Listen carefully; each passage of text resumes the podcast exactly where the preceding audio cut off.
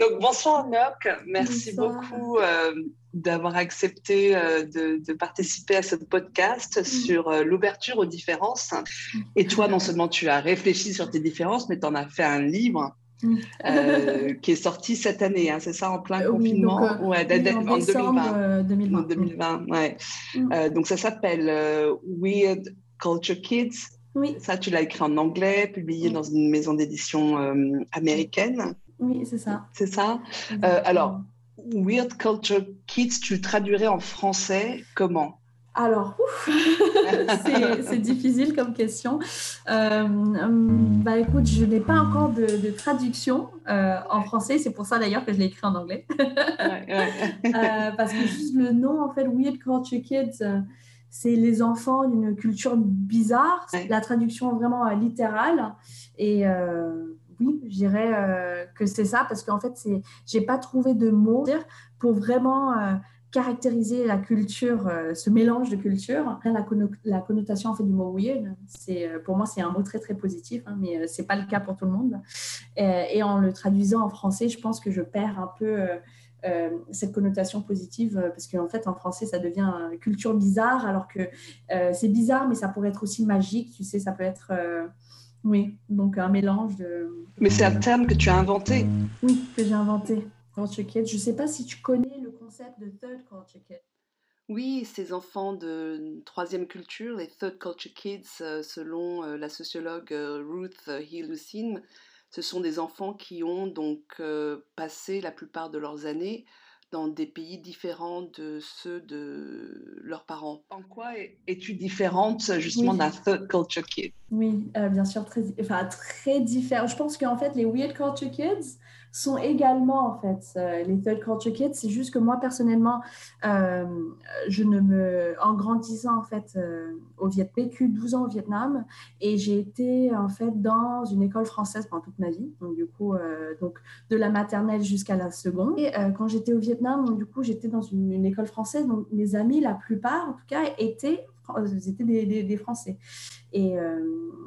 Et donc, euh, eux, en grandissant, en fait, j'ai connu en fait ce, cette, ce concept de third culture kids. Et je me suis toujours dit, ah oui, c'est eux, c'est mes amis qui sont des third culture kids, parce que c'est eux des expats. Alors que moi, euh, euh, je suis vietnamienne, ok, j'habite à Hanoï, mes parents sont vietnamiens.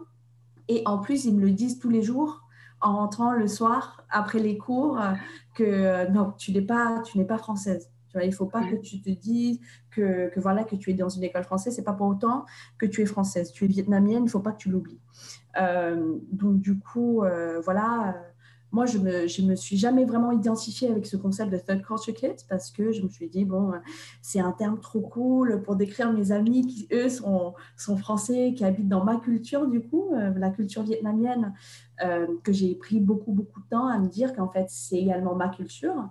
Euh, parce qu'à l'époque, en fait, en grandissant, je sentais que la culture vietnamienne m'était imposée euh, et que par choix, j'aurais préféré être française parce que voilà, j'ai grandi dans, cette, dans un environnement très français, que j'écoutais, bon, voilà, Laurie, tout ce que tu veux. J'étais beaucoup plus attachée à la culture française, aux médias français, mm. beaucoup plus que la culture vietnamienne et euh, aux stars mhm. euh, vietnamiens, si tu veux. Euh, et donc, du coup, avec le temps, et avec beaucoup de réflexion, avec beaucoup de lectures. J'ai lu Third Culture Kids, donc du coup le livre.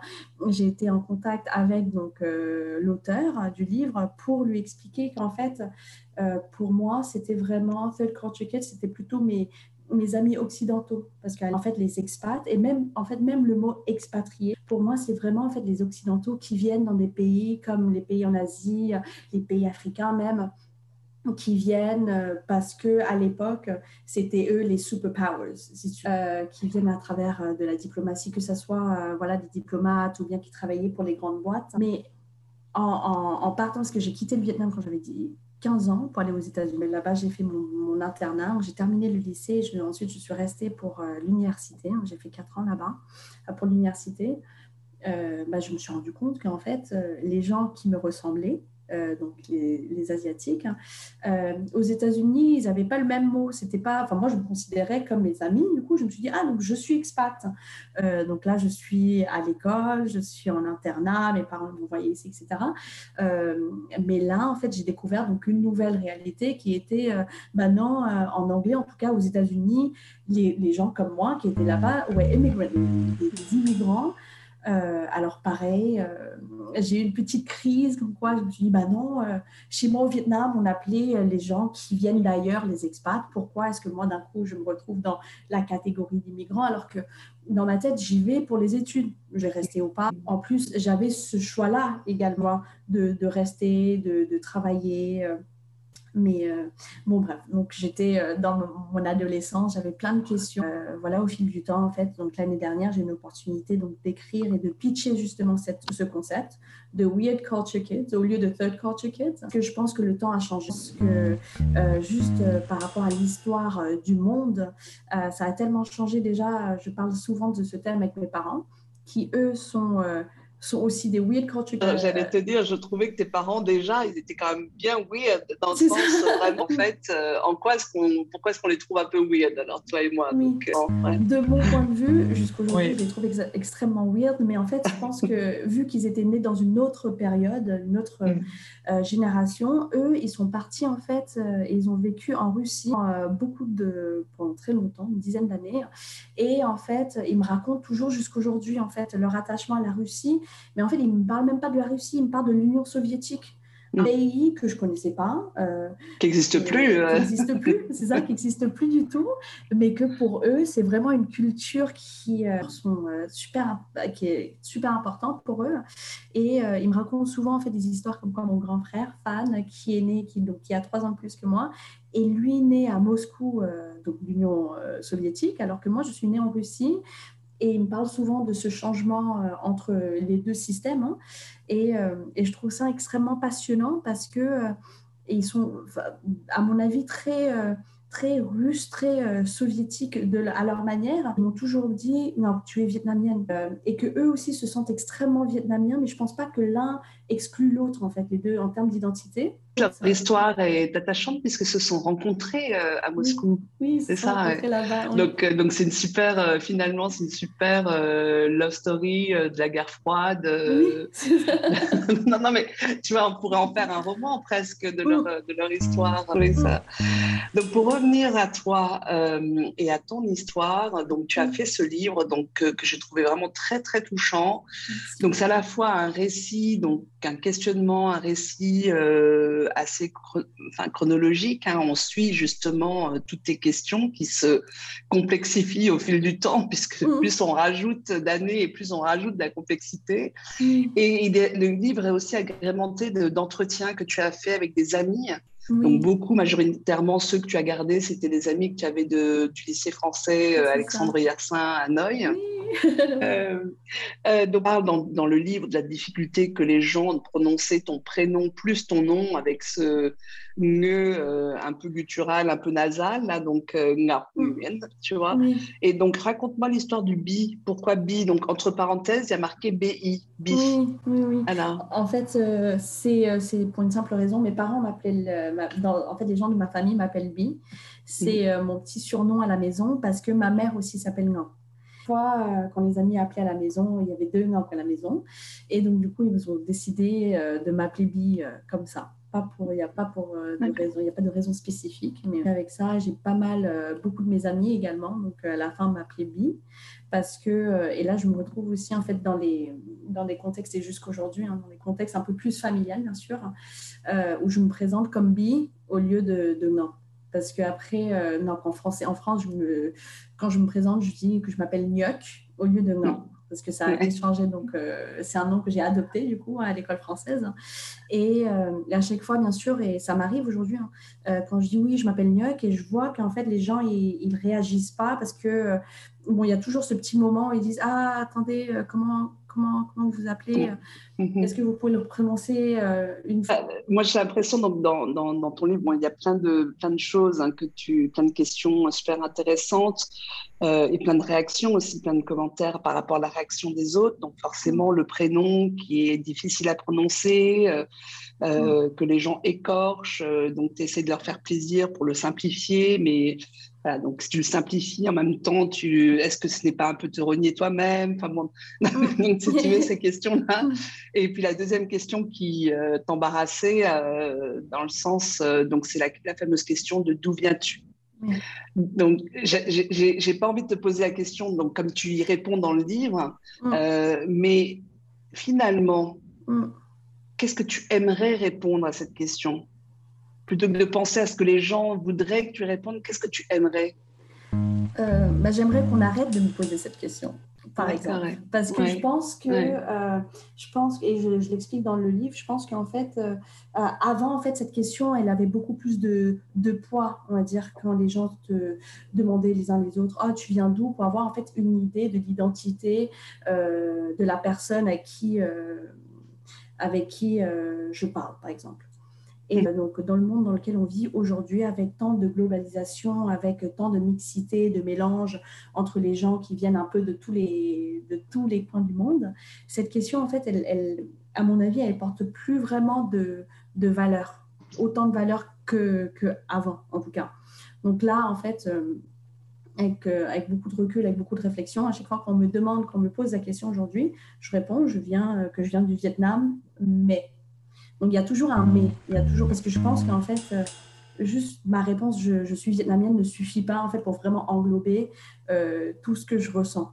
Tu vois, euh, je vais dire parfois oui, je suis vietnamienne, mais j'ai vécu la plupart de ma vie jusqu'aujourd'hui, donc aux États-Unis et en France, par exemple, ou en Europe plus globalement.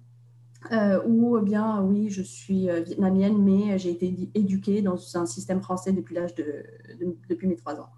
Euh, donc voilà, c'est plutôt principalement, je suis vietnamienne, mais. et j'ai souvent fait cette, cette conversation avec mes parents, enfin, depuis la publication de mon livre, du coup. et j'ai l'impression qu'en fait, cette réponse leur, leur, blesse un peu, oui, parce que c'est ça, c'est pourquoi est-ce que tu as besoin d'un mais tu sais, euh, parce que pour eux, c'est vraiment euh, une tu es vietnamienne. Ils sont très. et, en fait, je, pense qu'en fait, il y a aussi quand même euh, il y a une différence entre les générations, entre ce qu'ils ont vécu et ce que moi j'ai vécu. que, que, que, oui, que ma réponse en fait leur plaît pas forcément, mais mais ce qui est beau, je trouve, c'est qu'aussi, ils, ils ont appris à accepter en fait cette réponse-là. Donc justement, dans, dans, ce rapport avec tes différences, en quoi la NOC avant le livre mm. est-elle différente de la NOC après le livre? Très, Je pense qu'il y a une grosse différence quand même, euh, parce que là, avec, euh, à travers en fait, le processus de, enfin, à travers de l'écriture du livre, je pense que j'ai appris beaucoup de choses, euh, que j'ai pu mm. en fait avoir eu le temps de vraiment euh, décortiquer un peu les petits moments euh, qui, qui, sont là en fait quelque part dans ma tête, mais que je comprenais pas avec forcément le pourquoi du comment. je pense que j'ai appris à vraiment un peu à lâcher prise en fait sur par rapport à au regard des autres. Donc, et quand je dis au regard des autres, principalement les regards de, des de ma famille qui, qui, ne comprennent pas forcément en fait pourquoi est-ce que je ressens euh, ce que je ressens ou pourquoi est-ce que je vis la vie euh, euh, actuelle, par exemple, de toute ma, famille très proche, de mes parents et, mon grand frère. Eux, ils habitent tous ensemble au Vietnam, alors que je suis la seule à, à être en France.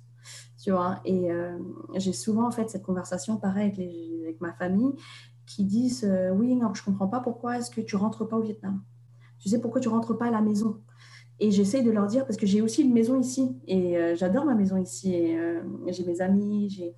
Et pour eux, en fait, la définition de, voilà, de, de, maison, c'est vraiment, c'est la famille, de cette, euh, appartenance, c'est vraiment juste la famille, alors que ma définition, elle est très différente, parce que, bah parce que voilà, à cause de mon vécu, de tout ce mélange de culture qui est en moi. et et donc, du coup, je pense que la, plus grande différence, en tout cas, la plus grande leçon que j'ai appris, c'est de lâcher prise et d'accepter en fait que, que c'est cool quand même d'être différent. C'est de que, que, voilà que je suis pas forcément en fait pendant tout ce temps, je pensais que c'était une comment dire une, une, peine, on va dire, d'être différente des autres. Mais là, j'ai appris qu'en fait, que ça, que au final, c'est c'est cool. C'est unique, ouais, c'est unique. Et cette conversation, tu as pu l'avoir avec tes parents après euh, ou pendant l'écriture du livre? Tu as, pu avoir une plus grande, plus belle, plus profonde conversation avec eux ou... Oui, oui, euh, absolument en fait. Et je dirais même qu'en fait, ils ont beaucoup, beaucoup participé à l'écriture euh, de ce livre parce qu'il y avait énormément de questions que, que j'avais en moi en fait, qui, qui n'étaient pas des questions en fait. C'était juste des doutes que j'avais, que j'ai pu le, formuler en question et les poser à, mes parents. Par exemple, pourquoi est-ce que vous m'avez mis euh, dans une école, dans des systèmes, en fait, des systèmes internationaux euh, pendant toute ma vie. ensuite, juste euh, qu'ils attendent de, moi de, rentrer au Vietnam directement après les études. Parce que eux, pareil, en fait, ils me disaient, bah, écoute, nous, on était partis en Russie, à Moscou, pour faire nos études, et on est rentrés. Et on est rentré parce que, euh, bah bien sûr, parce que le contexte était différent à l'époque, parce qu'il voulait absolument être plus proche de la famille, euh, parce qu'il voulait euh, faire partie en fait de cet effort de reconstruction du Vietnam à l'époque.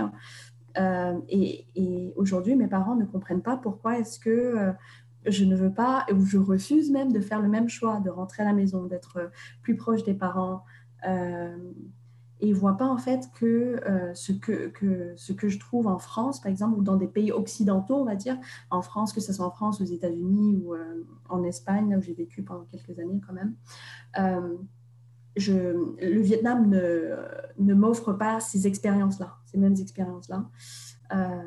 donc oui, j'ai eu beaucoup de conversations par rapport à ça. je pense aussi qu'en fait, j'ai appris qu'en fait, parce que je me pose beaucoup de questions sur euh, l'appartenance.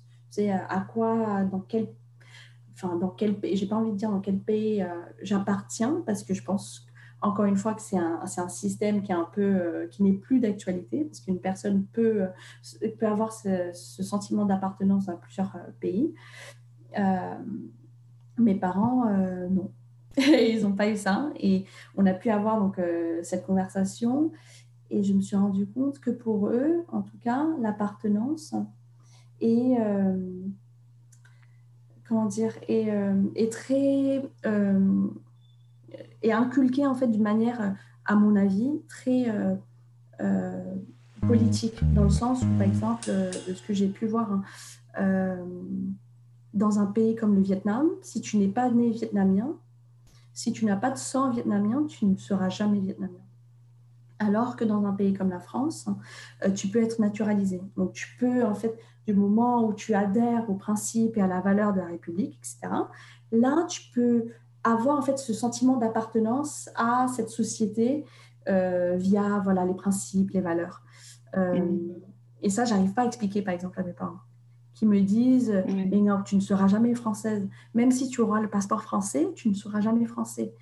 Euh, moi, je ne suis pas d'accord. Mais je vois aussi, en fait, que pour eux, le monde était comme ça. Le monde était euh, fait de cette manière-là, dans le sens où si tu n'as pas le sang, euh, le lien de sang, l'appartenance. Et et je pense que c'est une différence que j'ai appris à accepter également, notre euh, vision du monde. Même au-delà de ça, c'est-à-dire que le droit du sang, enfin, c'est plus qu'un droit, c'est-à-dire que mm. c'est vraiment à partir du moment où tu as du sang vietnamien, euh, ce qu'ils exigent, moi étant Viet tu vois, enfin vietnamienne de l'étranger, euh, mm. à partir du moment où tu as du sang vietnamien, si tu n'en as pas le comportement, si tu n'en as pas, tu n'as pas presque déclaré allégeance, tu vois, à la, mm à la culture vietnamienne et si n'es pas à 100% vietnamien, ils acceptent pas que tu sois ah, qu'à 50%. Ah, tu vois, ils n'acceptent pas du tout. Donc, euh, c'est euh, c'est ce lien du sang, il est tellement fort que, que tu ne peux même pas euh, t'y déroger.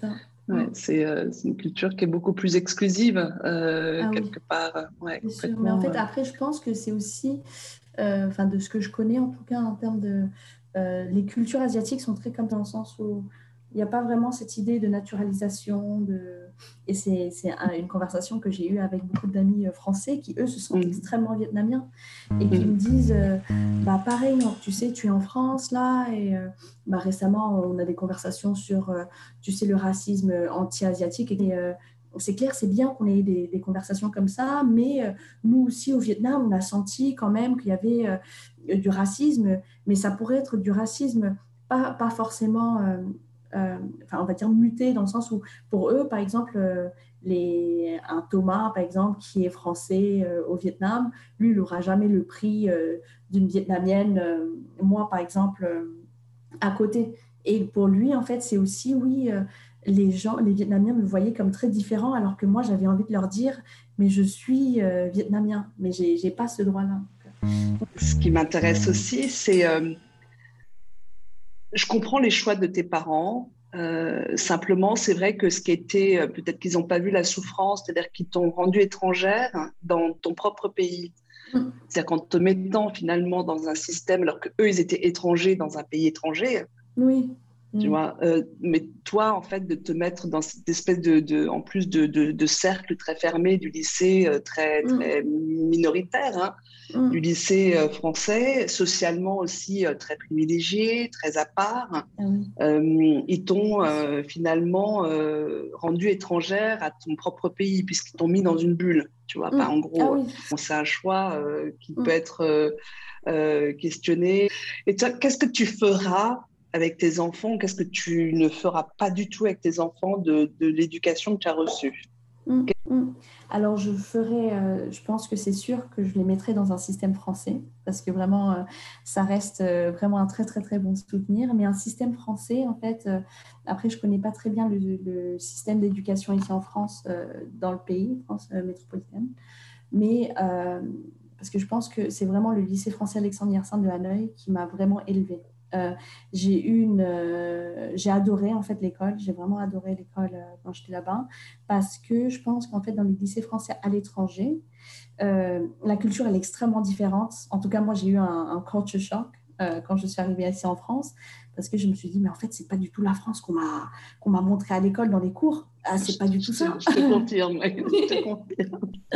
Et donc, ça, j'ai trouvé ça extrêmement intéressant. Mais en tout cas, oui, je les mettrais euh, certainement, je pense, dans une école euh, française, euh, mais à l'étranger du coup, parce que voilà, parce que j'ai reçu, je pense, une très bonne éducation. et après aussi parce que je connais pas, je connais pas autre chose. Je connais pas le système, en fait, le système éducation vietnamien, par exemple, de ce que j'ai pu connaître quand j'ai vécu à Hanoï. Hein. C'était vraiment via mes cousins, mes cousines, qui eux qui eux travaillaient tous les jours, euh, bossaient euh, énormément, qui euh, quand j'étais en CM2, je me rappelle, c'était, et c'est, on dirait, c'est un cliché, mais c'était ma cousine qui était plus jeune que moi qui m'aidait en maths, alors que, parce que j'avais pas, on n'avait pas le même niveau. donc voilà, c'était un peu moins fun, on va dire, moins, moins il y avait moins, en tout cas, de ce que j'ai vu euh, chez mes. Et mon benchmark, c'est vraiment euh, mes cousins. On fait l'école, le système euh, vietnamien. Eux, ils ont, ils pouvaient pas en fait se socialiser autant, et je trouvais ça dommage. Donc du coup, oui, c'est sûr que mm. je les mettrais dans, un, dans, le système français. Et là, en fait, en, réfléchissant, parce que dans mon livre, en fait, j'ai expliqué comme quoi, quand j'avais 15 ans, je suis allée dans, une, dans un système américain. j'ai changé de système. Euh, pour préparer euh, l'entrée à l'université, parce que c'était mon American Dream de, partir aux États-Unis et j'ai détesté ça. Euh, j'ai détesté cette expérience pour plusieurs raisons. Aujourd'hui, j'en suis très reconnaissante parce que heureusement que j'avais eu ces, ces, années, beaucoup de réflexions, etc., pour, pour ensuite rester et faire l'université aux États-Unis, que vraiment j'ai adoré. Quand mon professeur d'histoire géo en seconde aux États-Unis m'a demandé devant tout le monde de lui, de lui donner la perspective vietnamienne de la guerre et que je n'ai pas su répondre parce que j'ai jamais euh, appris, euh, enfin, jusqu'aujourd'hui, hein, je n'ai jamais eu de cours dessus, euh, mhm. de la perspective vietnamienne, si tu veux, parce que j'ai juste appris ça en cours donc, au lycée français et ensuite dans une école américaine. Mhm. Je, je, me suis sentie, mais vraiment, c'était un moment je, qui, a, qui, a beaucoup, qui a déclenché beaucoup de choses en mon mmh. rapport à l'identité, par rapport à est-ce que je suis vraiment vietnamienne ou pas, pourquoi est-ce qu'on me force à être vietnamienne alors que je ne me sentais pas forcément vietnamienne au sens traditionnel, on va dire, du terme. Est-ce que tu as des liens avec la communauté vietnamienne en France? Alors, euh, oui et non. Alors, le lien euh, avec la communauté vietnamienne en France, c'est vraiment mes amis vietnamiens du lycée français que j'ai gardé. Donc, euh, Mais sinon, pas du tout. pas du tout. En fait, quand j'étais à l'école, parce que je suis venue ici en 2015 pour faire un master à HEC, et là-bas, en fait, j'ai rencontré quelques Vietnamiens. Euh, mais oui, mais après, c'était tout. Enfin, on n'était pas du tout nombreux, on était trois ou quatre. Après, on peut débattre hein, de la différence entre toi et des enfants immigrés ou des enfants réfugiés comme moi, mm. euh, de la question identitaire. C'est vrai qu'elle est, elle est différente dans le sens où. Euh, euh, nous, il y a eu quelque chose de l'ordre du non-choix, c'est-à-dire que le, mm. le choix du pays était, enfin, c'était quelque chose de finalement un peu imposé. Mm. Alors que toi, c'était, euh, voilà, tes, parents euh, ont choisi d'eux. Tu as choisi de, suivre cette voie aux États-Unis, tu as choisi mm. d'eux. donc, euh, alors que nous, enfin, genre, ça nous est tombé dessus et finalement, on a dû faire avec. Entre la langue française et la langue anglaise, c'est quoi ta préférence? Et je me suis rendu compte en écrivant ce livre, parce qu'à un moment, je me suis, à un moment donné, en fait, je me suis dit, mais pourquoi est-ce que je l'écris en anglais et pas dans une autre langue et pas en, en vietnamien ou en français? Bon, en vietnamien, j'ai pas du tout le, même niveau euh, parce que j'ai jamais fait de, littérature vietnamienne, etc. Et en français parce que, parce que j'ai quand même beaucoup de souvenirs en grandissant où les maîtresses me grondaient parce que je, parce que je parlais vietnamien en cours et que j'avais pas le droit parce que j'étais à l'école française pour vraiment que j'apprenne le français. Euh, tu réfléchis en anglais, tu écris en anglais. Mm. La langue vietnamienne, ça reste dans la sphère familiale. Et, euh, et donc le français, c'est quoi? C'est tu aimes en français? Tu en français, euh, donc là je l'utilise pour mon pour mon travail de tous les jours, mais, mais c'est mm-hmm. très drôle parce que je pense que la langue anglaise ma langue préférée en termes de communication, mais j'avais remarqué et ça en fait je le partage avec quelques d'autres amis qui eux aussi parlent et français et anglais, mais par exemple quand j'écoute un Francis Cabrel versus un Elton John, et eh ben, je préfère Francis Cabrel. Ça me, bah, c'est pas une euh, pas une préférence, mais en fait, j'ai beaucoup plus d'émotion en fait en écoutant les, les, chansons françaises euh, que les chansons anglaises. Aussi en fait des, des, livres dessus en faisant des recherches pour, euh, pour le mien, pour Culture Kids. Et en fait, les, les, les enfants en fait qui ont grandi avec plusieurs langues, et eh ben, ils ont une langue de communication qui est dans mon cas l'anglais et une langue d'émotion. Et mais je ne connaissais pas en fait du tout euh, ce concept euh, avant, alors que donc, je l'ai découvert en, écrivant et, et c'est très drôle comme, comme sensation parce que j'ai même l'impression que je suis des, deux personnes différentes, tu sais, quand je te parle comme, ça en français euh, versus anglais si je l'utilisais je te félicite vraiment pour ton livre. C'est vraiment très, très intéressant. Et, et alors, de, de, quoi, de quoi tu rêves? De quoi je rêve? Euh, ben, Je rêve d'écrire encore plus, encore, euh, encore plus. Euh, là, en fait, tu sais, au début, quand j'ai raconté là, que j'ai démissionné, le but, c'est, parce que ça me peine beaucoup que mes parents, qui m'ont toujours supporté dans tous mes projets, donc même la publication du livre, eh ben, ils, euh, lisent, ils ont lu le livre, mais ils ont vraiment lu à travers, parce qu'en fait, ils ne parlent pas couramment anglais. Euh, donc là, je compte rentrer bientôt au Vietnam, faire euh, quelques mois là-bas, avec pour but de le traduire en vietnamien pour mes parents, spécifiquement, mais aussi pour, pour ma famille, parce que je suis quand même très très proche de ma famille, donc de mes cousins, cousines, etc. Et, et je euh, oui, que ça me peine énormément qu'en fait, il y a toute cette partie de moi euh, qu'ils ne connaissent pas. Donc, du coup, j'aimerais bien euh, qu'ils le connaissent.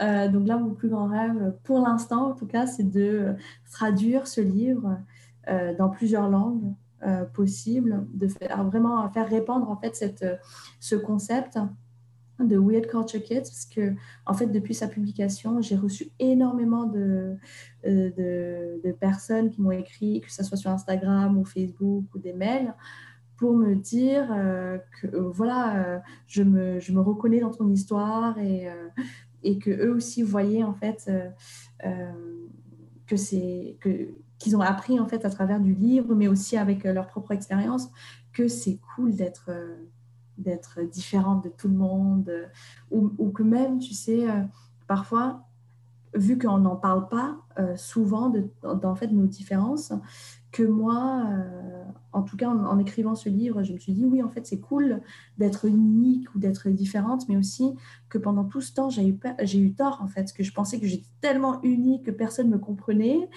parce que j'ai le mélange de toutes ces cultures. Mais en fait, il y a beaucoup, beaucoup de gens qui se sentent exactement comme moi mais mhm. qui, ne s'expriment pas en fait euh, assez parce qu'il n'y a pas assez de, de, partage. c'est ça en fait, c'est que votre capacité euh, en tant que euh, justement multiculturel, vraiment dans tous les sens du terme, c'est que même si vous avez le sentiment, et, ça peut être douloureux hein, de ne pas être compris, en revanche, vous avez cette capacité à comprendre beaucoup, beaucoup de gens pour que tu vois, pour des gens comme vous, ce qui est vraiment intéressant, c'est quelles sont les compétences cognitives, quelles sont les mm. facultés cognitives que vous développez, mm, mm, que, les autres ne peuvent pas développer. Euh, et je trouve que c'est, ça peut être vraiment intéressant pour toi de voir, euh, d'évaluer en termes de facultés cognitives, finalement, euh, c'est, ce potentiel, ce multipotentiel que vous avez, parce que je pense que vous devez résoudre les problèmes différemment, vous devez avoir un rapport justement à à l'espace. Euh, quand tu parlais d'appartenance, je pense que votre notion d'appartenance, elle n'est mm. pas, euh, elle est pas spatialisée, elle n'est pas géographiquement euh, marquée. Merci en tout cas, merci beaucoup d'avoir répondu à mes questions. À très bientôt alors.